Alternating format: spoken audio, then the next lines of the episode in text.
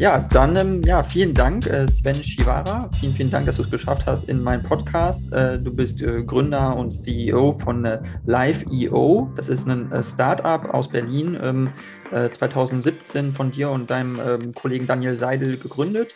Ähm, und ihr, euer Ziel ist es quasi, ähm, Satellitendaten besser nutzbar zu machen für Infrastrukturprojekte auf der Welt. Ähm, vielleicht erstmal zu Beginn, ganz am Anfang, wie bist du darauf gekommen? Was war so der, die Initialzündung? Wie kamst du da eigentlich hin? Ja, also erstmal vielen Dank, dass ich hier sein darf. Freut mich sehr. Ähm, genau, wie sind wir zu Live.io gekommen? Der Grund, warum wir Live.io gestartet haben damals, war, dass ähm, mein Mitgründer und ich beide die Raumfahrt beobachtet hatten für viele Jahre und gesehen hatten, dass sich gerade eine Revolution abspielt. Eine Revolution der Raumfahrt. Dinge wurden kleiner, günstiger, man konnte mehr Satelliten in Orbit schießen. Und viele dieser Satelliten haben, haben und tun auch gerade die Erde beobachten. Und wir haben gesagt, eigentlich unglaublich, wir sammeln Erd äh, Informationen über jeden Fleck auf der Erde und irgendwie macht keiner was mit diesen Daten. Und wir haben gesagt, wir wollen das verändern, wir wollen mit Live.io Insights, Einblicke aus Erdobservationsdaten zu Endnutzern äh, und vor allem Endnutzern im ja, Enterprise Space bringen und haben gesagt, okay, gut, die Industrie, die sich quasi dafür am besten eignet, ist der Infrastruktursektor, wo man einfach per Definition groß verteilte Infrastrukturnetzwerke hat, die sehr schwer sind zu monitoren, zu beobachten. Und ähm, ja, das war der, war der Startschuss quasi für unsere Überlegung. Und dann haben wir angefangen damit, Überlandleitungen, Stromtrassen und Pipelines weltweit aus dem All zu monitoren und sind gerade dabei, das Ganze jetzt noch in andere Industrien zu bringen. Mhm. Okay, ja, das ist äh, super interessant. Ähm, das Magazin Forbes äh, hat auch einen Artikel über euch äh, geschrieben und hat in dem Artikel geschrieben äh, mit der Überschrift Die Vermessung der Welt und ähm, hat wirklich also in dem Artikel eigentlich gesagt, dass das etwas total Neues ist. Es ist äh, super innovativ. Ihr habt ja auch eine ähm, verschiedene Förderungen bekommen. Ihr habt, da habe ich gelesen, auch über eine Million Euro von der Europäischen Kommission bekommen äh, für euer ja. Startup, was ja schon eine Riesensache ist, denke ich mal, also aus meiner Perspektive zumindest. Ähm, und ähm, das heißt, ihr seid ja wirklich innovativ und, und, und wahnsinnig neu. Ähm, wie ist deine Einschätzung so? Seid ihr wirklich der einzige Player, sage ich mal, der das macht? Seid ihr ganz also gibt es noch andere, die auch in die Richtung gehen oder ist das was sozusagen wirklich Einzigartiges, was wirklich nur euch ausmacht und eure, ja, eure einzige Überlegung und Entwicklung war, sage ich mal?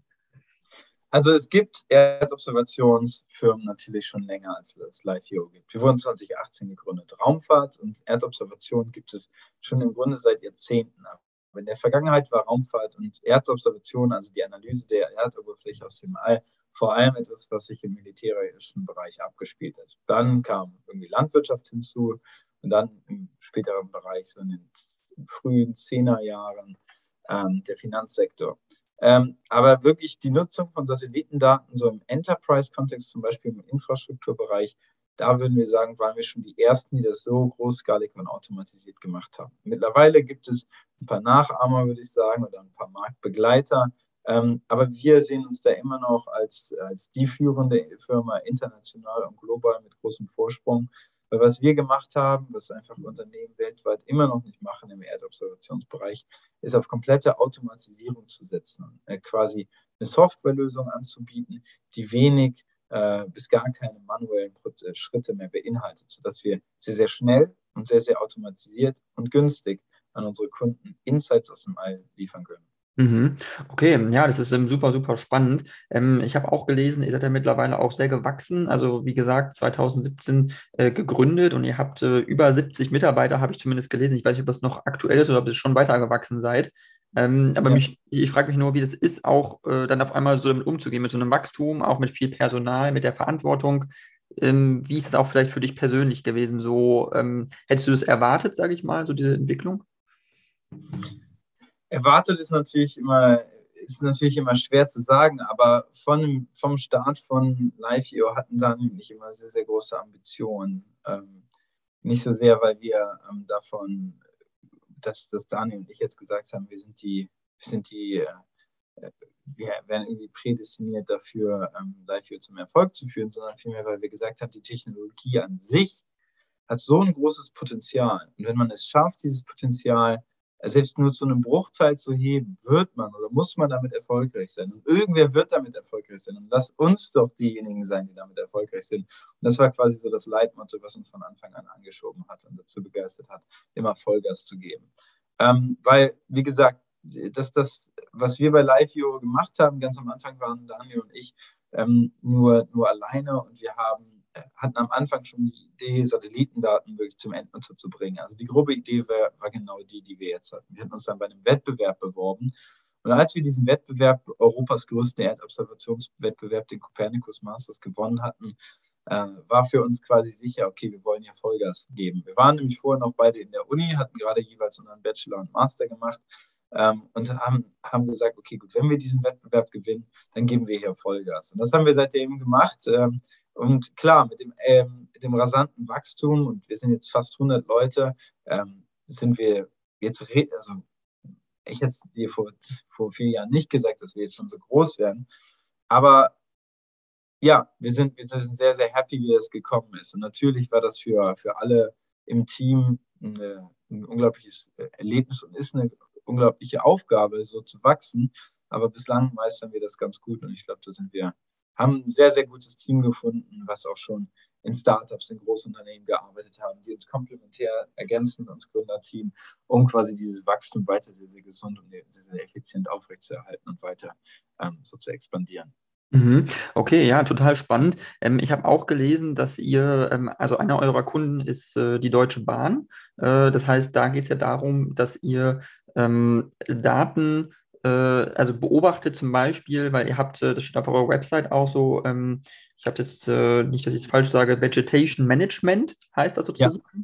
dass ihr also wirklich sagt, okay, ähm, ihr beobachtet ja Satelliten oder ihr, ihr, ihr habt ja wahnsinnig viele Satellitendaten zur Verfügung, könnt demnach also einschätzen, wo bei inf kritischer Infrastruktur ähm, Vegetation zu Problemen oder Risiken führen kann. Vielleicht, vielleicht kannst du kurz erklären, äh, also was das genau ist und, und, und wie ihr da hingekommen seid, das als so ein, so ein Kernprodukt, sage ich mal, oder eins eurer Produkte, sage ich mal, äh, ja, zu machen. Ja, ja, super, ähm, super Frage. Also, was wir, also letztendlich, wenn du ein Startup gründest, kannst du es ja letztendlich auf zweierlei Arten angehen. Entweder du hast eine Technologie und überlegst, wo ist ein Anwendungsfall davon oder du hast ein Problem und überlegst, welche Technologie kann das lösen. Daniel und ich hatten halt gesehen, was für ein unglaubliches Potenzial Erdobservation liefert für letztendlich jedes, wie wir es nennen, Fixed Distributed Asset da draußen, sei es jetzt ein Infrastrukturnetzwerk, sei es eine Industrieanlage oder sei es irgendwas, was sich im Outdoor-Bereich befindet. Und wir haben uns gefragt, okay, gut, welche Industrie könnte denn davon zuerst profitieren? Weil als Startup muss man sich immer auf einen Kernmarkt erstmal fokussieren. Ansonsten wie man es auf Englisch äh, sagt, irgendwie boilt man den Ocean. Ja? ja. Genau. Und deshalb haben wir gesagt, okay, welche Industrie könnte dann von diesen großen skalierten Insights am besten profitieren? Und das war der Infrastruktursektor. Und dann haben wir uns weiter den Infrastruktursektor, also Schienen, Überlandleitung, Pipelines angeschaut und haben gesagt, okay, gut, in dieser Industrie, was sind denn Problemfelder, die man aus dem All gut monitoren kann? Und da haben wir drei Felder identifiziert. Vegetation, Ground Deformation und Change Detection. Das heißt, wo stehen Bäume letztendlich und könnten in Überlandleitungen reinwachsen oder auf Schienen fallen? Wo befinden sich Pipelines, die äh, neben derer gebaut werd, äh, wird? Oder wo bewegt sich der Untergrund ähm, über oder ja, neben Pipelines, Schienen? Wir haben gesagt, okay, all diese drei Dinge kann man sehr gut aus dem All monitoren, besser als man es äh, dies kann, wenn man das auf der Erde tut.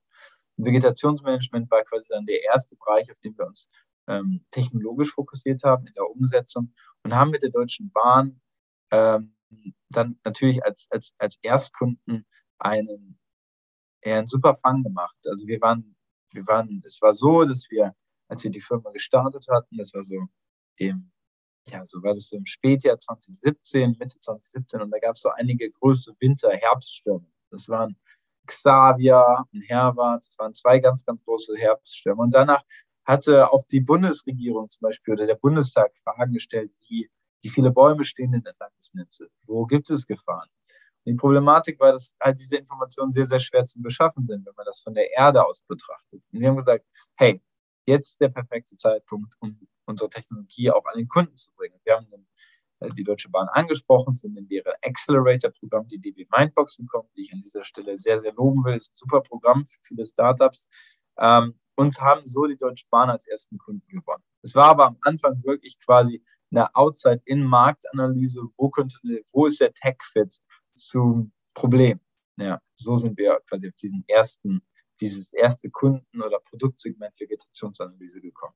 Okay, verstehe. Ja, total cool. Ähm, ich glaube, was mich jetzt interessieren würde, ich glaube, was meine ähm, Zuhörerinnen und Zuhörer auch interessieren würde, wäre, ähm, wie kommt man eigentlich an diese ganzen Daten? Also wer hat, sage ich mal, wer hat diese Daten? Wo kommen die her? Muss man die, sind die ähm, kostenlos verfügbar? Ähm, muss man die einkaufen? Und vielleicht auch, äh, wie oft werden die ähm, aktualisiert, also oder, oder wie regelmäßig werden die sozusagen ja aufgenommen, sage ich mal, wenn man ja auf Google Earth zum Beispiel geht und ähm, ich gucke da manchmal irgendwelche Straßen nach, denke ich mir so, hm, okay, das war letztes Jahr schon, da steht jetzt ein ganz anderes Gebäude zum Beispiel.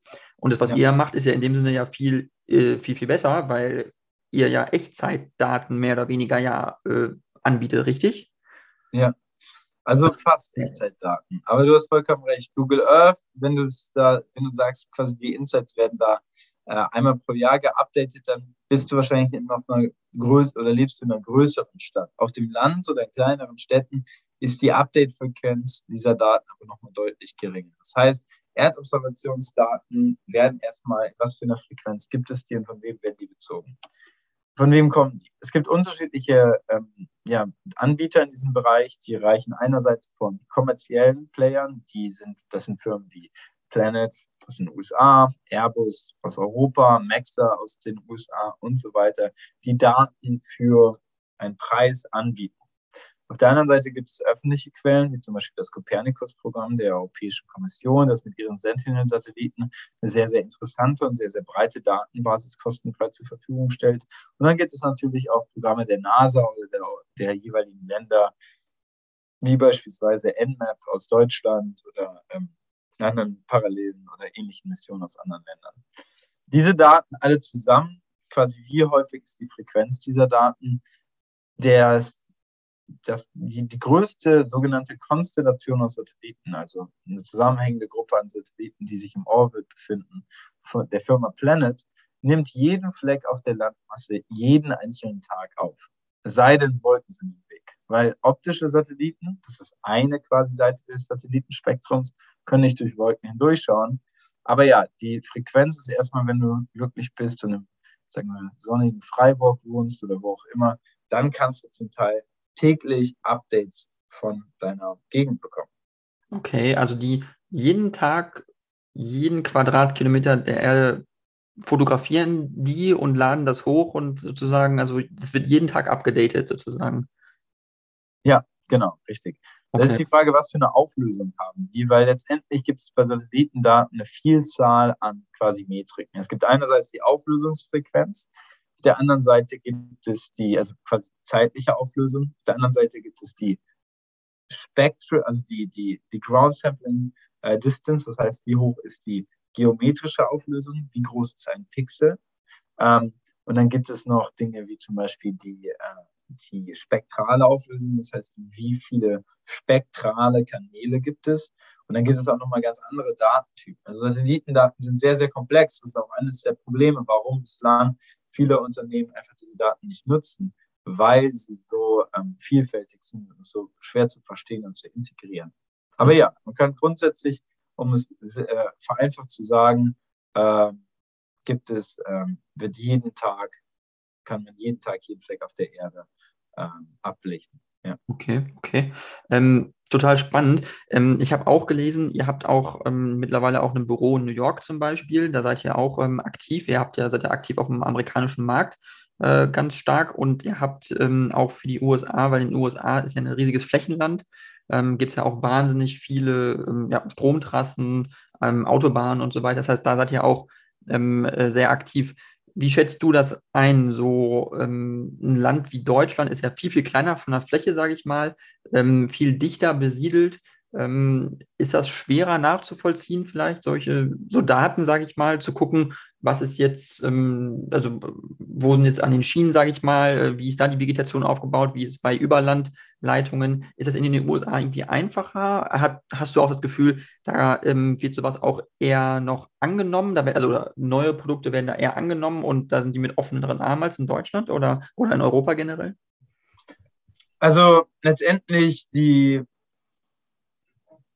die USA als einfach homogener Markt mit einem Sprachgebrauch ist einfach natürlich ein extrem interessantes Gebiet, um Vertrieb zu betreiben grundsätzlich. Das ist unabhängig von welchem Produkt du hast.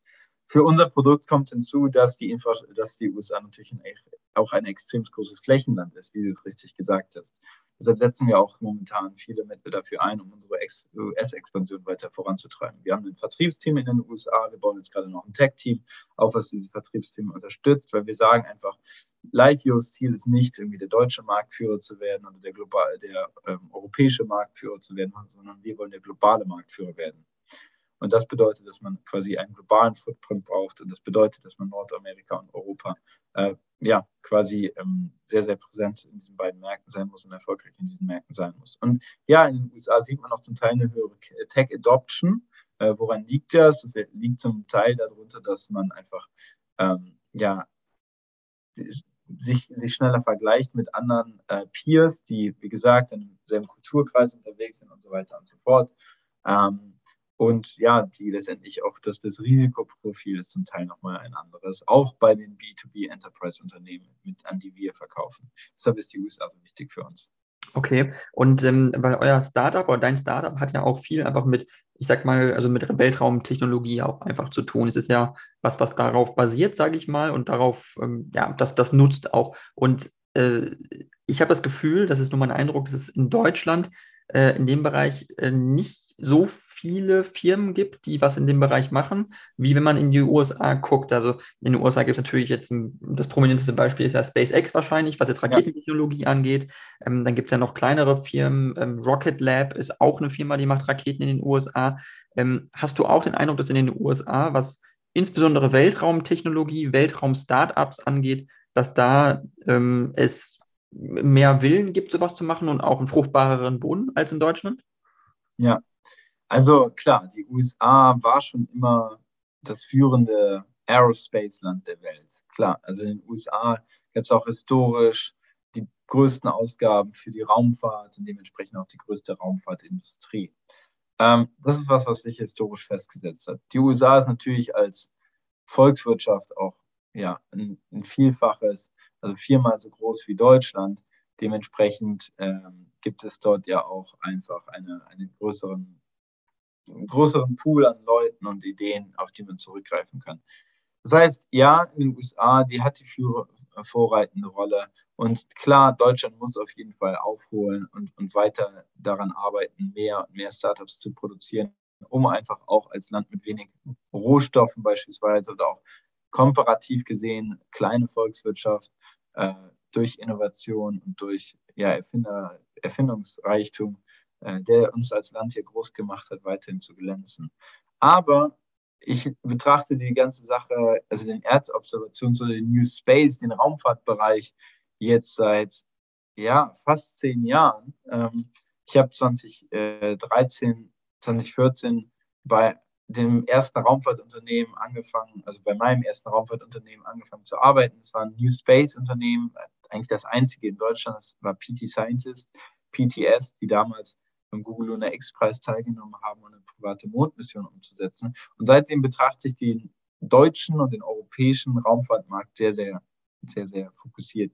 Und es ist wirklich toll zu sehen, wie sich vor allem, würde ich sagen, in den letzten drei, vier Jahren sehr, sehr viel getan hat in dem Bereich. Das heißt, in Deutschland gibt es mittlerweile eine Handvoll an gut finanzierten und auch international tätigen und erfolgreichen Raumfahrt-Startups. Um ein paar Namen zu nennen, das sind ESA Aerospace, äh, eine Firma, die über 100 Millionen Euro Venture Capital eingenommen hat und in München sitzt und auch eine europäische Trägerrakete baut, ähm, einfach weil das einfach auch geopolitisch ähm, eine extrem wichtige Fähigkeit ist, die man braucht als Deutschland und als Europa. In diesem gesamten Kontext der Launcher, der Micro-Launcher, gibt es auch noch Firmen, die heißen High Impulse beispielsweise oder Rocket Factory Augsburg, die alle kleinen, äh, kleinen Satellitenlauncher bauen und unter anderem unterstützt werden von einer ganz tollen Sache, die der Mikro-Launcher-Wettbewerb des Wirtschaftsministeriums war. Da können wir gleich vielleicht noch drauf eingehen. Aber auf der anderen Seite gibt es auch noch andere Raumfahrtunternehmen, wie zum Beispiel Okapi Space aus Braunschweig, die ein ja sozusagen Betriebssystem für Satelliten baut, damit diese Satelliten im Orbit nicht miteinander kollidieren. Es gibt äh, zum Beispiel Morpheus Space aus, aus Dresden, die auch jetzt eine große Dependance in, in ähm, LA haben, die Antriebe bauen für ähm, Kleinsatelliten. Ähm, Yuri Space aus dem, äh, am Bodensee, die ähm, letztendlich Mikrogravitationsforschung äh, betreiben und da eine Plattform für entwickeln. Äh, Aurora Tech aus München, die Erdobservationssatelliten bauen, um Waldbrände zu monitoren. Constellar ähm, aus Freiburg, die auch äh, Satelliten bauen, um Thermaldaten zu sammeln. Und ich bin mir sicher, ich habe noch einige der Firmen ver äh, vergessen. Aber das sind quasi alles so Venture Capital finanzierte Unternehmen im Raumfahrtsektor, die in den letzten paar Jahren aufgekommen sind. Das heißt, wir haben in Deutschland schon einiges an Talenten, aber natürlich, man kann auch viel mehr machen mit dem DLR, dem Deutschen Zentrum für Luft- und Raumfahrt, den Fraunhofer Instituten, Max-Planck-Instituten, äh, mit grundsätzlich der ja doch sehr, sehr alten und großen Historie Deutschlands im Bereich der Raumfahrt. Mit Unternehmen wie Airbus und OHB haben wir auf jeden Fall das Potenzial, um nochmal die Anzahl und die, die Größe dieser Startups, um mal einiges zu hebeln über die kommenden Jahre. Mhm. Ähm, ich habe jetzt ähm, eine spannende Frage an dich und zwar nur, das ist nur eine, ein Gedanke von mir. Und zwar hast du den Eindruck, dass das auch ein bisschen historisch bedingt ist, dass es in Deutschland Raketentechnologie zum Beispiel lange Zeit nie wirklich betrieben wurde, einfach wegen unserer Geschichte, wegen dem äh, Zweiten Weltkrieg, äh, wegen dem ganzen Unleid, äh, wegen dem ganzen Leid, äh, was angerichtet wurde, wegen der ganzen Zerstörung durch die Entwicklung der V2-Rakete durch Wernher von Braun, der in die USA gezogen ist, damals dann die Saturn V entwickelt hat. Nur ein Beispiel eines genialen Ra Raketenentwicklers, ähm, der dann in die USA ausgewandert ist. Und ähm, danach gab es in Deutschland das aber nicht mehr so richtig. Also ist dein Eindruck oder würdest du denken, das hat auch eine historische, ähm, ist es kriegsbedingt, hat auch was mit der Kriegsniederlage ähm, Deutschlands zu tun, eine Kriegsschuld und auch einer, auch einer strategischen Zurückhaltung, ähm, weil auch Raketen immer militärisch eingesetzt werden können. Das ist ja so. Ja, ja, also in Deutschland, man hat das vielleicht so gar nicht so mitbekommen, aber in Deutschland wurden auch über die vergangenen Jahrzehnte Raketen entwickelt. Bloß halt auf einem, sagen wir mal, staatlichen Level, halbstaatlichen Level, wenn man so sagen will.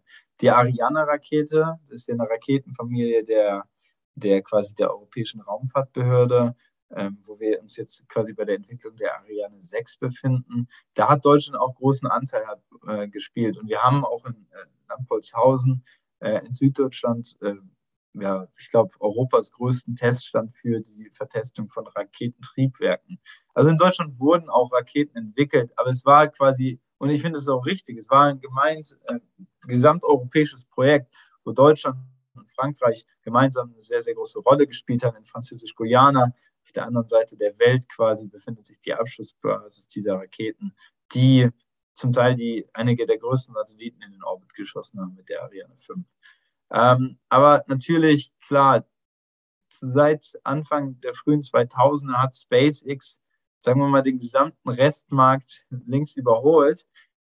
Also letztendlich hat Deutschland ähm, Raketenforschung auch schon in der Vergangenheit betrieben, aber das Ganze war dann eher ja, halbstaatlich, ähm, nämlich betrieben von der Europäischen Raumfahrtbehörde oder supported von denen. Die Ariane-Raketenfamilie, die jetzt schon seit Jahrzehnten gebaut und entwickelt wurde, äh, unter anderem unter der Leitung von Frankreich und Deutschland, war quasi das europäische, hatte das Ziel, europäische Sovereignty ähm, aufrechtzuerhalten, um eigenen Access in den Orbit zu bekommen. Diese Satelliten und diese, sorry, diese Raketen sind natürlich ein tolles Meisterwerk der Technik und in Lampolzhausen befindet sich ich, meines, also meines Wissens nach ähm, der, der größte Teststand für äh, Raketentriebwerke ähm, in Europa. Aber, ähm, aber natürlich, SpaceX hat seit Anfang der frühen 2000er äh, den gesamten Raketenmarkt irgendwie links überholt, indem sie Technologie ähm, eingesetzt haben und Arbeitsweisen an den Tag gelegt haben, die die anderen nicht wirklich genutzt haben. Und so kann man wirklich sehr gut sehen, wie Old Space von New Space auskompetet wird. Also New Space ist quasi die Nutzung von neuen Arbeitsweisen, von Startup-Mentalität, von Startup-Methodik, Trial and Error und so weiter in dem Space-Sektor. Und zum Beispiel, ich erinnere mich 2014, als ich auf einer Konferenz war und ähm, die Ingenieure von Airbus sagten oder von der Ariane Group sagten, ja, die Wiederverwendbarkeit von Raketen wird es nicht geben. Also Landen von Raketen, das macht gar keinen Sinn. Wir werden da wir probieren da was mit dem Fallschirm. Und jetzt haben wir 2022. Der Weltmarkt an Raketenstarts wird von wiederverwendbaren Raketen von SpaceX dominiert. Und ja, also ich glaube, Europa war lange Zeit und auch Deutschland war lange Zeit führend im Bau von Raketen. Ähm, aber SpaceX hat einfach die vergangenen 20 Jahre äh, mehr Gas gegeben und viele Sachen richtig gemacht. Und jetzt versucht man, ja, und jetzt sehen wir in Europa halt auch New Space, den Startups, die halt versuchen, eine andere Methodologie und Arbeitsweise an den Tag zu legen, um Raketen zu bauen. Aber ja, zu deiner Frage zurückzukommen, ich würde es gar nicht so sagen. Ich glaube, nach, also nach den, ähm, nach den Schrecken des Zweiten Weltkrieges und quasi ab den 50er, 60er Jahren wurde auch in, wurden auch in Deutschland wieder Raketen gebaut für halt zivile Nutzung, niemals für den militärischen Bereich, sieht in Frankreich ganz anders aus. Ähm, und das ist auch gut so, also dass in Deutschland, glaube ich, dass es in Deutschland halt zivil genutzt wird.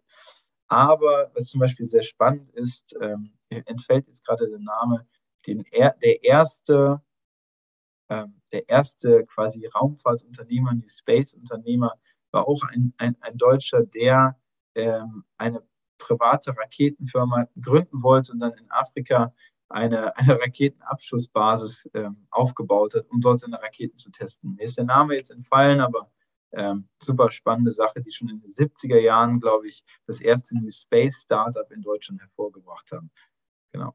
Okay, spannend. Hm, ja, wusste ich gar nicht, war mir gar nicht bewusst. Sehr interessant. Ähm, dann kurz nur, die, die, um dieses, diesen Themenabschnitt, sage ich mal, abzuschließen, würde mich nur interessieren, weil du bist ja einer der erfolgreichsten ähm, New Space-Unternehmer Deutschlands, kann man ja jetzt eigentlich schon fast sagen. Ähm, wie stehst du zu Persönlichkeiten wie jetzt Elon Musk zum Beispiel, der ja wirklich der eigentlich einer der bekanntesten Raketenunternehmer, äh, ja, nicht nur der USA, eigentlich der Welt ist, ähm, zu seinen ganzen Vorhaben. Ich weiß nicht, inwiefern du das verfolgst äh, mit der Entwicklung von dem Starship in Texas, wo die eine Rakete ja. bauen wollen, die eben auch zum Mars fliegen soll. Ähm, die sind seit zwei, drei Jahren, glaube ich, zugange. Ähm, und du, du, hast nämlich auch angesprochen, ähm, Try and Error, glaube ich, hattest du gesagt. Also sie ja. entwickeln was, bauen was, dann fliegen, lassen sie eine Rakete starten, dann geht sie hoch und dann ähm, passen sie sich wieder an und versuchen es besser zu machen. Wie stehst du zu dieser Entwicklung? Wie bewertest du auch die Ziele, die er hat, die er vorgibt? Ähm, ich glaube, er hatte letztens in dem Interview gesagt, bis 2030 wollen sie äh, auf den Mars äh, kommen, also in acht Jahren ungefähr. Wie, auch wie realistisch schätzt du das Ganze ein? Ja, also erstmal zu der, zu der Frage, was halte ich von Elon Musk? Ich glaube, Elon Musk ist ein, ist ein, ist ein sehr, sehr, ist ein, ist ein krasser Visionär, kann man nicht anders sagen. Und ich glaube, er hat auch viel Mut, Dinge anzuschieben Dinge nach vorne zu bringen, ähm, die super, äh, ja, die die Menschheit nach vorne bringen. Aber wie viele andere, also ich glaube, keiner ist ohne Fehler und ich finde so, äh, so Helden zu haben, finde ich immer schwierig. Das heißt, bei ihm gibt es genug Dinge, die man kritisieren kann, aber rein technologisch äh, unternehmerisch, was er da anschiebt, äh, zum Teil ist, ist wirklich sehr, sehr, sehr beeindruckend, ähm, ohne Frage. Und das betrifft viele seiner Unternehmungen. Er macht ja unglaublich viele Dinge parallel zu SpaceX als solchem. Ja, also Elon Musk zuerst, zu Elon Musk zunächst einmal. Elon Musk, glaube ich, ist ein unglaublicher Unternehmer und hat Unglaubliches geschaffen mit seinen unterschiedlichen Unternehmungen, die er gestartet hat und ist ein richtiger Visionär, der Dinge nach vorne schiebt und ganzen Industrien neuen Anschub gibt. Und das ist sehr, sehr, sehr beeindruckend. Aber ich bin grundsätzlich kein Held, kein, kein Fan von Heldenverehrung oder äh, so einer so, so Glorifizierung von Einzelpersonen. Das heißt, Elon Musk hat natürlich auch auf jeden Fall seine Downsides und dementsprechend oder seine, ja, seine Schattenseiten dementsprechend, äh, glaube ich, unternehmerisch rein, der sehr beeindruckende Rest, darüber kann man sich unterhalten. Ähm, aber zu SpaceX als solchem. Ich glaube, SpaceX ist unglaublich und hat die gesamte Raumfahrtindustrie katapultiert in ein neues Zeitalter. Und das ist, das ist phänomenal.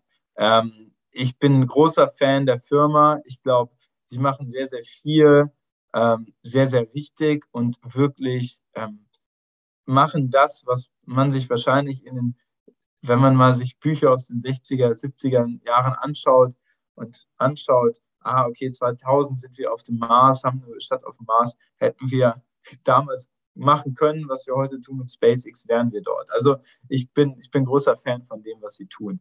Was die Zeitpläne angeht und was manchmal auch die Execution einiger Dinge angeht, wie zum Beispiel ähm, Starlink und ja, sagen wir mal, das Risikoprofil einiger dieser Starlink-Satelliten oder wie die Starlink-Satelliten mit anderen Satelliten oder der ja, Erdbeobachtung oder Sternbeobachtung interferieren, ist, äh, ist dann manchmal ja kann man auch kritisieren. Aber grundsätzlich glaube ich, dass, dass, dass das Spaceship, wenn es so funktioniert, wie es das tun soll, und durch die auch die ganzen konträren äh, der technologischen Schritte, die man mit dem Bau dieser, dieser, diese, dieses Spaceships quasi gemacht hat, wenn sich das, wenn das alles funktioniert, ist das unglaublich. Und ich ich glaube daran, dass es funktioniert. Wir werden es bald sehen beim ersten Start, ähm, aber ich bin großer Fan. Mhm, auf jeden Fall, weil vielleicht für Leute, die das nicht wissen, er baut ja eine Art zweistufige Rakete, wo äh, sozusagen beide Teile wieder landen sollen. Und aktuell ist es ja so bei der Falcon 9 Rakete, die er jetzt entwickelt, ist ja nur eine Stufe, die wieder runterkommt. Die Oberstufe bleibt ja im All sozusagen oder, oder, oder stürzt wieder auf die Erde zurück und geht kaputt, sage ich mal.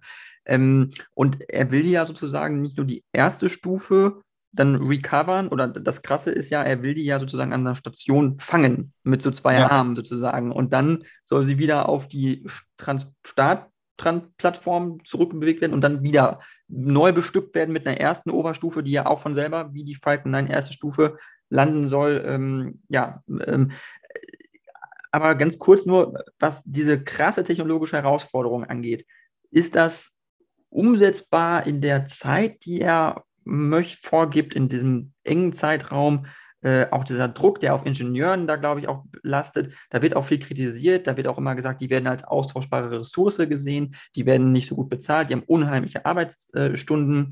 Also ähm, auch wie gesund ist vielleicht dieses gesamte Arbeitsumfeld und dieser Druck, den er, glaube ich, auch auf sein Team da äh, ausübt. Ja, also gute Frage. Ich würde sagen, ist wahrscheinlich nicht gesund grundsätzlich, also die Frage ist, funktioniert das on a long run? Ja? Und ich glaube, ohne die krasse Vision von SpaceX und ohne die Möglichkeit als Ingenieur dort nicht nur die ähm, Erfolge einer einzelnen Firma zu beeinflussen, sondern die Geschichte der Menschheit, weil letztendlich ist es das, was man tut. Ohne diese Vision würde keiner dort so viel arbeiten. Ja, ich glaube, das ist es. Mit dieser Vision und mit der Möglichkeit, wirklich Geschichte zu schreiben, die über die Generationen hinweg geht und uns alle beeinflussen wird, ist es möglich, das zu tun. Was die Zeitpläne angeht, ich glaube, ja, man guckt sich das, das Trainingsset an, was man bislang hatte. Was ich damit meine, ist, okay, die vorherigen Projektionen, mit denen Elon Musk in die Presse getreten ist und gesagt hat, wir launchen und man die Realität damit vergleicht, dann wissen wir, okay, das hat alles ja, so einen kleinen Offset. Also man muss da immer plus, plus zwei, plus drei, plus vier Jahre draufsetzen, um dann dahin zu kommen, was dann der Realität nahe kommt. Nichtsdestotrotz, selbst wenn wir in diesem Zeitraum und mit diesen quasi, ja, mit diesen Puffern rechnen, ist die Geschwindigkeit, mit der SpaceX Innovation nach vorne treibt, so viel höher als viele Player in der restlichen Industrie, dass es wirklich unglaublich ist. Ja, und dementsprechend, ähm, also der Grund, warum ich auch letztendlich was machen wollte in der Raumfahrt, ist, weil Raumfahrt ermöglicht es einem, wenn auch ein winzig kleinen Beitrag dazu leisten, ja, also wirklich ganz, ganz klein. Was, was wir machen bei LiveView ist, wir analysieren Satellitendaten. Das hat erstmal nichts mit Satelliten als solchen zu tun, sondern wir beziehen ja die Daten dieser Satelliten. Dadurch finanzieren wir aber, wie Satelliten gebaut werden. Und dadurch finanzieren wir den Bau von neuen Raketen. Und den Bau von Raketen, der ermöglicht es uns einmal als, als Menschheit vielleicht zu einer Spacefaring Civilization zu werden. Das heißt, das ist quasi das ganze Ökosystem ist quasi ja interconnected. Und ich glaube, für mich war der Grund, warum ich in der Raumfahrt arbeiten wollte, genau das. Ich glaube, dass in der Raumfahrt und mit der Raumfahrtindustrie ähm, alle Leute letztendlich davon angetrieben sind, dass wir als Menschheit auf der Erde geboren wurden und quasi auf der Erde sind und, und auch für ewig hoffentlich bleiben können, aber dass wir die Möglichkeit haben, das Weltall zu bereisen, das Weltall zu erobern. Sei es jetzt in der nächsten Generation, sei es das in zehn Generationen oder 100 Generationen. Ähm, aber das ist einfach unglaublich, weil du wirklich so dass die, die Geschicke der Menschheit beeinflusst. Und wie gesagt, das nur mit einem makroskopisch kleinen Teil. Und das ist super, finde ich, motivierend. Ähm, natürlich bedeutet das, dass wir die Erde jetzt nicht außer Acht lassen sollten. Das ist das, ist das was in all unserer Interessen ein Hauptanliegen für uns alle sein muss. Ähm, aber ähm, ja, das ist, finde ich, was, was viele Leute motiviert und, glaube ich, viele Leute und viele Ingenieure zu SpaceX treibt. Mhm. Okay, ja, ähm, super spannend, äh, deine Erklärung. Wie gesagt, äh, du bist ja äh, deine Firma und du bist ja Hauptthema dieses Podcasts, deswegen wollte ich jetzt nicht zu sehr äh, auf Elon Musk äh, irgendwie abschlagen. Ähm, deswegen nochmal auf jeden Fall zu dir und deiner Firma. Und zwar, was auch äh, mich interessiert, du sagst, ihr wollt ja der global führende Anbieter werden, eigentlich in dem, was ihr macht. Ähm, das, was euer, eure Kernkompetenz ist. Hast du Ziele für dein Unternehmen? Sagst du, in fünf Jahren wollen wir so und so viele Mitarbeiter haben, wollen wir auf so und so vielen Kontinenten vertreten sein, wollen wir so und so viele ähm, ähm, Kunden haben, sage ich mal. Hast du da Pläne oder ist das eher so ein ongoing äh, ja, Development, den man einfach so, so wie es passiert, passiert es halt, sage ich mal? Nee, also nicht ganz. Wir haben den Nordstern, der ist, wir wollen bis 2030 eine Milliarde Assets global monitoren. Mit Assets meinen wir Häuser, Schienen, Straßen, Brücken. Letztendlich eine Milliarde Assets. Das ist ein, ist ein substanzieller Anteil aller Fixed Distributed Outdoor Assets, also aller Objekte, die irgendwie produktiven Nutzen leisten können und die sich im Außenbereich befinden. Das bedeutet, um das zu schaffen, brauchen wir einen globalen Footprint, müssen eine eine Firma von mehreren hundert Leuten sein und äh, global aktiv. Unser Ziel ist es, dass wir einmal, äh, also wir, unser Ziel ist es, der globale Marktführer zu werden in diesen Bereichen. Das bedeutet, dass wir hunderte Millionen, wenn nicht Milliarden Euro Marktkapitalisierung haben, dass wir, wie gesagt, hunderte, wenn nicht tausende Leute sind äh, und in mehreren Industrien aktiv sind. Wie sich das genau jetzt ausgestaltet, wann jetzt der nächste Schritt quasi kommt und wie die nächste Größenordnung angeht, das äh, das steht noch oder ist zumindest nicht öffentlich publik. Wir haben da unsere internen Pläne. Was wir jetzt aber als nächsten Schritt quasi tätigen werden, ist in die Expansion in, in benachbarte Märkte zu, zu starten innerhalb der nächsten Monate, um quasi von unserem Infrastruktursektor in weitere Industrien zu expandieren. Okay, und du sagst gerade Marktkapitalisierung, sprich äh, ein Börsengang ist auf jeden Fall äh, im Bereich des Möglichen schon jetzt? Äh, sagt ihr in zwei Jahren oder in fünf Jahren? Äh, wie, wie plant man sowas, sage ich mal? Ja, also eine, eine, ein Börsengang erstmal zu dem Teil der Frage ist auf jeden Fall im Bereich des Möglichen. Natürlich auch immer ein Exit an, an ein anderes Unternehmen. Das muss man dann sehen, wenn man quasi in der Situation ist. Aber wir glauben, dass das Potenzial dieser Technologie groß genug ist, um einen Börsengang zu machen, weil es muss natürlich auch immer ein groß genuges Problem sein. So, ähm, in zwei Jahren auf keinen Fall. Dafür, die Frage ist ja, wann willst du das machen? Du willst das machen, wenn du klar demonstriert hast, was du schaffen kannst und klar demonstrieren kannst, wie groß du noch werden kannst. Und in zwei Jahren haben wir immer noch, auch wenn wir dann schon äh, mehrere Millionen Euro Umsatz machen, wir machen heute schon mehrere Millionen Euro Umsatz, aber dann äh, ja wahrscheinlich schon im zweistelligen Bereich Millionen, also dann äh, genau im, im, achtstelligen Bereich.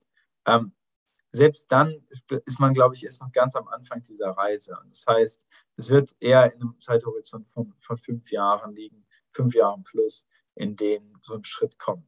Ähm, aber wie gesagt, bis dahin werden sich noch unglaublich viele spannende Sachen und Themen äh, tun. Und das extremst Interessante ja in der Industrie, in der wir tätig sind, ist, dass klar, wir als Unternehmen bewegen uns nach vorne, aber auch die Betreiber, deren Daten wir verwenden, um unsere Kunden zu bedienen, entwickeln sich stetig weiter. Das heißt, wir können auf mehr, immer mehr und immer bessere Daten zurückgreifen, in immer höherer Frequenz und auf immer mehr Player. Das bedeutet, dass quasi unser addressable Market, der Markt, den wir mal erreichen können mit unserem Produkt, auch immer größer wird, allein darauf basierend, dass wir immer bessere Daten zur Verfügung haben.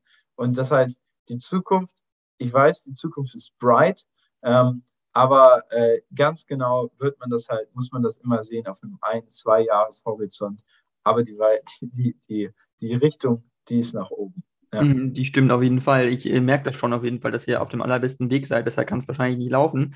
Ähm, was jetzt einen Börsengang nochmal angeht, ich will auch nicht sagen, vielleicht willst du darüber auch nicht sprechen oder ist es auch ein bisschen irgendwo äh, noch Geheimhaltung vielleicht, aber äh, ist das dann interessant, äh, am deutschen äh, Börsenmarkt äh, gelistet zu sein? Ist es interessant an der europäischen Börse oder auch an der amerikanischen Börse? Wie, wie, wie schätzt du das ein?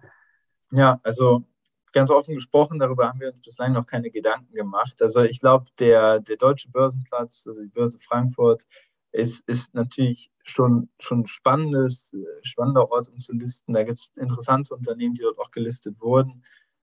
Grundsätzlich international gesehen ist natürlich, sind US-amerikanische Börsenplätze natürlich nochmal deutlich liquider und auch für Ideen, die äh, ein höheres technologisches Risiko haben, vielleicht ähm, Risiko ja, die haben ein höheres Risiko, einen höheren Risk Appetite, würde ich mal sagen. Das heißt, wir werden sehen, wie sich der deutsche Börsenplatz entwickelt, wie sich die US-amerikanischen Börsen entwickeln in den kommenden Jahren und dann wird man die Entscheidung darauf treffen müssen. Ähm, aber klar, also wir sehen uns als europäisches Unternehmen, äh, also wir sehen uns als globales Unternehmen mit europäischen Wurzeln. Dann wäre es natürlich auch schön, wenn das die Umstände ermöglichen, in Europa zu listen. Ähm, aber am Ende muss man das dann einfach kurz, wenn, wenn es dann dazu kommt, abwägen und dann die Entscheidung treffen. Okay. Ähm, und du hattest äh, auch angesprochen, eine Art Exit. Also sprich, äh, Exit heißt ja, gut, man hat ein Unternehmen, äh, man macht das groß über einen gewissen Zeitraum und dann verkauft man es, äh, man kriegt äh, Geld für seine Anteile äh, und dann ist man quasi raus aus der Sache, hat äh, äh, Eigenkapital enormes und kann sagen, gut, dann entweder man äh, betätigt sich zum Beispiel als Investor oder man gründet ein neues Unternehmen oder wie auch immer. Ist das für dich, ähm, also eine Perspektive hast du, glaube ich, schon angedeutet so ein bisschen, aber ähm, ist das ja im, auch im Rahmen des Möglichen, sage ich mal, oder wie, wie, wie schätzt du das ein? Ja, also letztendlich ein Exit als, als Venture Capital finanziertes Unternehmen bedeutet, man kriegt Geld von Investoren, die supporten dich bei deiner Entwicklung, dadurch, dass sie dir Geld geben. Diese Investoren wollen ihr Geld irgendwann mal zurückbekommen. Und das natürlich mit einem, mit einem Profit. Also du musst das Geld vermehren. Das bedeutet, du musst irgendwann mal, es muss zu einem Liquidation-Event kommen. Das heißt, es muss irgendwann die Möglichkeit geben, dass du diese Investoren ausbezahlst. Und das ist dann ein Exit. Also ein Exit kann entweder ein Börsengang sein oder es kann ein Verkauf der Firma sein an ein größeres Unternehmen, was dich kaufen will. Ähm, also, das ist auf jeden Fall on the roadmap für ein Startup wie Live.io. Wie das dann aussieht, muss man schauen. Und die Rolle der Geschäftsführung in solch einem Exit-Event kann auch ganz unterschiedlich aussehen. Es kann sein, dass die neue Firma oder der Börsengang äh, will, dass man dort bleibt oder nicht. Also mein Ziel ist es aber langfristig mit Live.io verbunden zu bleiben. Ähm, nichtsdestotrotz, klar, wenn es zu so einem, zu einem Exit kommt, was ich extrem spannend finde, ist einfach zu sehen, wie Technologie und Gesellschaft miteinander interagieren und wie man wirklich mit Technologie auch ähm, ja letztendlich die Gesellschaft verbessern kann oder letztendlich Prozesse in der Gesellschaft effizienter gestalten kann. Ich glaube, ähm, als, als Gesamtgesellschaft werden wir in den nächsten Jahrzehnten eine immens große Aufgabe dabei haben, ähm, einfach die Welt besser zu machen. Und damit meine ich insbesondere wie machen wir uns resilienter gegenüber geopolitischen Veränderungen, gegenüber Klimaveränderungen, gegenüber Dingen, die wir eigentlich so noch gar nicht auf dem Zettel hatten als Gesellschaft, wie zum Beispiel äh, Umweltkatastrophen oder Gesundheitskatastrophen. Und wie bekämpfen wir den Klimawandel oder vielleicht irgendwann mal reversen wir den Klimawandel? Und ich glaube, in diesen Themenfeldern aktiv zu sein, ähm, und auch, wie kann man eine Gesellschaft durch Technologie vielleicht auch sozialer machen, finde ich super spannend. Und in diesem Themenbereich sehe ich mich dann auch weiterhin langfristig. Ähm, aber erstmal Full, Full Power Life View für die nächsten Jahre bis Jahrzehnte. Ja. Okay, das klingt auf jeden Fall gut, weil äh, ich häufig höre von Leuten, die ein Unternehmen gründen, äh, die auch sagen, es ist ja dann sozusagen wie ein Baby für einen, wie ein kleines Kind, sage ich mal, oder wie, ja, äh, wo man ja wahnsinnig viel Zeit und Lebensenergie reinsteckt und dass es auch, auch schmerzhaft äh, sein kann, wenn man das verkauft und sagt, gut, dann hat man Geld. Ähm, ähm, aber das ähm, Baby ist dann, da hat dann wer anders, sage ich mal. Und da muss man abwägen, vielleicht, was macht einen dann glücklich, sozusagen langfristig. Und ähm, also meine Einschätzung ist nur, langfristig nur Geld zu haben, macht einen, glaube ich, nicht glücklich, sondern man muss halt auch irgendwas machen, was einem, glaube ich, Sinn gibt. Und ja. äh, ich glaube, wenn man nichts macht, dann wird man eher unglücklich. Aber ich weiß nicht, ich denke, das siehst du vermutlich äh, genauso. Ich glaube auch, ja. Also ich denke mir manchmal an stressigen Tagen, denke ich mir, hoffe, es ist schön, Urlaub zu haben. Dann habe ich eine halbe Woche Urlaub und denke ich mir, ist mir langweilig, da fange ich schon wieder mit irgendwas an. Also dementsprechend, ja, sehe ich ganz genauso und klar, also Geld ist auf jeden Fall nicht das, was einen glücklich macht. Ja. Mhm. Okay, ähm, dann würde ich jetzt noch, äh, bevor wir, weil ich will auch nicht zu viel von deiner Zeit natürlich stehen, weil du hast äh, viel, bist viel beschäftigt und hast viele Termine, die du noch wahrnehmen musst. Aber äh, zum Abschluss sage ich mal der Session so, ähm, du siehst dein Unternehmen natürlich auf einem guten Weg. Ich äh, sehe das als sehr beeindruckend an, was ihr macht. Ich finde es total cool. Ähm, aber was das sozusagen noch heißt für die kommenden Jahre, ähm, auch vor was für Herausforderungen wir stehen. Wir sehen es auch gerade geopolitisch allein. Wir sehen jetzt den äh, russischen Angriffskrieg auf die Ukraine. Wir sehen eine Gaskrise, äh, die es in Deutschland gibt und in Europa wahrscheinlich demnächst. Ähm, wir sind vor zahlreichen innenpolitischen Herausforderungen stehen wir einfach. Wie schätzt du so die gesamte Gemengelage aktuell ein, auch äh, vor dem Hintergrund, ähm, wenn man jetzt ähm, wirtschaftlich ein Unternehmen weiterentwickeln will? Viele Leute sagen, es kann eine Rezession jetzt auf uns zukommen ab Herbst. Ähm, wie, wie siehst du so die Lage? Ja, ja, also auf jeden Fall klar, die Rezessionsängste loomen ja schon länger, äh, seit, würde ich mal sagen, Anfang des Jahres über der, über der Welt, äh, Weltwirtschaft. Das heißt, wir, was wir gemacht haben, ist, wir äh, sind gerade dabei, die Finanzierung unserer nächsten Finanzierungsrunde abzuschließen. Das heißt, dass wir die nächsten zwei Jahre durchfinanziert sind. Das ist für uns erstmal als, als, als Unternehmen gut. Als Gesellschaft ist es, ja klar, ein großes Fragezeichen, was da kommen wird. Ich glaube, ich hoffe, ich bin grundsätzlich Optimist und ich sage immer, die Höhen sind nicht ganz so hoch, wie sie immer hochgeschrieben werden und die Tiefen nicht ganz so tief, wie sie manchmal äh, irgendwie kommuniziert werden. Ich hoffe, das ist auch dieses Mal der Fall. Ähm, aber ja, let's see. Wir als Firma auf jeden Fall, wie gesagt, haben die Schritte eingeleitet und sind gerade dabei, unsere, Finan unsere Finanzierungsrunde zu finalisieren und sind dabei, dafür dann gut gewappnet für die nächsten Jahre. Mhm, das ist positiv auf jeden Fall. Und ähm, nur zum Abschluss vielleicht, weil das frage ich häufig meine, äh, meine Gäste im Podcast, unabhängig davon, was sie eigentlich machen, weil sich das wie ein roter Faden durch meinen Podcast zieht. Und zwar ist es einfach der Krieg in der Ukraine, der uns, glaube ich, aktuell viel beschäftigt. Äh, was ist deine Meinung dazu? Glaubst du, das wird ähm, zeitnah aufhören? Glaubst du, dieser Krieg wird beendet werden Ende dieses Jahres? Oder wie, wie schätzt du das ein? Ja, also als ich, als ich erstmal, als ich die äh, Schreckensmeldung gehört habe, dass der Krieg gestartet ist, war ich erstmal äh, auf jeden Fall natürlich, wir haben alle irgendwie die Zeichen gesehen, aber vielleicht nicht ganz wahrhaben wollen äh, oder konnten uns das nicht denken. Erstmal auf jeden Fall extremst schockiert und extremst bestürzt. Ähm, ja, also wir haben auch Mitarbeiter aus der Ukraine oder mit ukrainischen äh, Familienangehörigen. Das heißt, das trifft uns auch äh, auf einer persönlichen Ebene, Ebene sehr. Ähm, und dementsprechend, äh, ja, das ist eine gute Frage. Ich, ich, ich glaube, ich bin da der Falsche, um zu urteilen, ob, ob wir da eine schnelle Lösung des Konfliktes sehen werden. Ähm, was wir als Unternehmen tun und falls irgendeiner der Hörer des Podcasts irgendwas weiß, wie Erdobservationsdaten da in einem zivilen Kontext dabei helfen können, das Leiden zu verhindern, sind wir, sind wir gerne dabei. Wir sind Teil einer europäischen Initiative, die das auch zur Verfügung stellt. Äh, also Erdobservationsdaten oder Möglichkeiten aus der Raumfahrt. Momentan fehlen ein bisschen die Anwendungsfälle, wo wir in einem so schnell wechselnden Konflikt mit Satellitendaten im zivilen Kontext helfen können. Aber wenn da irgendjemand was weiß, tun wir da gerne unseren Teil, ähm, das, das Leiden zu verringern. Aber ich hoffe natürlich, dass, das, dass der Konflikt schnell ein Ende hat. Aber wissen, das, das tut, glaube ich, keiner. Hm. Ja, das wird man sehen. Wir hoffen nur alle, glaube ich, dass es so bald wie möglich vorbei ist und dass äh, jemand wie Wladimir Putin und sein verbrecherisches Regime äh, hoffentlich bald, äh, ja, denen das Handwerk gelegt wird. Das ist zumindest meine Hoffnung. Ähm, ja, aber auf jeden Fall, ich wollte jetzt nicht mit einer total düsteren Nachricht äh, abschließen. Äh, Sven, ich fand es super toll, dass du es geschafft hast in meinem Podcast. Bin dir wirklich dankbar und ähm, ich wünsche auf jeden Fall alles Gute für dein Unternehmen. Ich bin sehr beeindruckt von dem, was ihr macht. Ich finde, es ist ein super Produkt und ein super Konzept und ähm, du kannst gerne, wir können gerne nochmal äh, ein Gespräch machen, wenn du möchtest. Und äh, vielleicht willst du nur zum Abschluss noch was sagen äh, zu dir, äh, zu deinem Unternehmen. Äh, ja, machen. Ja, also, ja, Jan, also vielen Dank für auf jeden Fall die Einladung zum Podcast, hat mich auch sehr gefreut.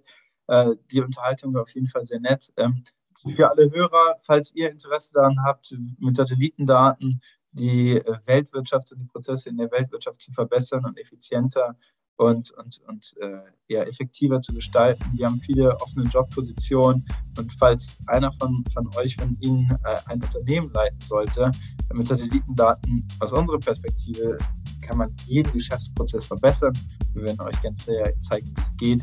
Deshalb meldet euch gerne bei mir über LinkedIn, Sven Shivara oder einfach auf unserer Website live-eo.com. Ja, super. Vielen Dank, Sven, und äh, vielleicht bis zum nächsten Mal.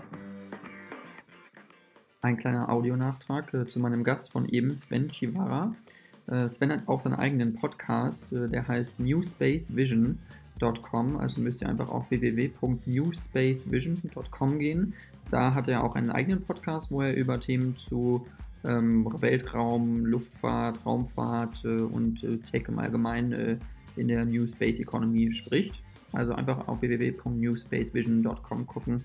Da könnt ihr auch äh, einen Space Podcast hören.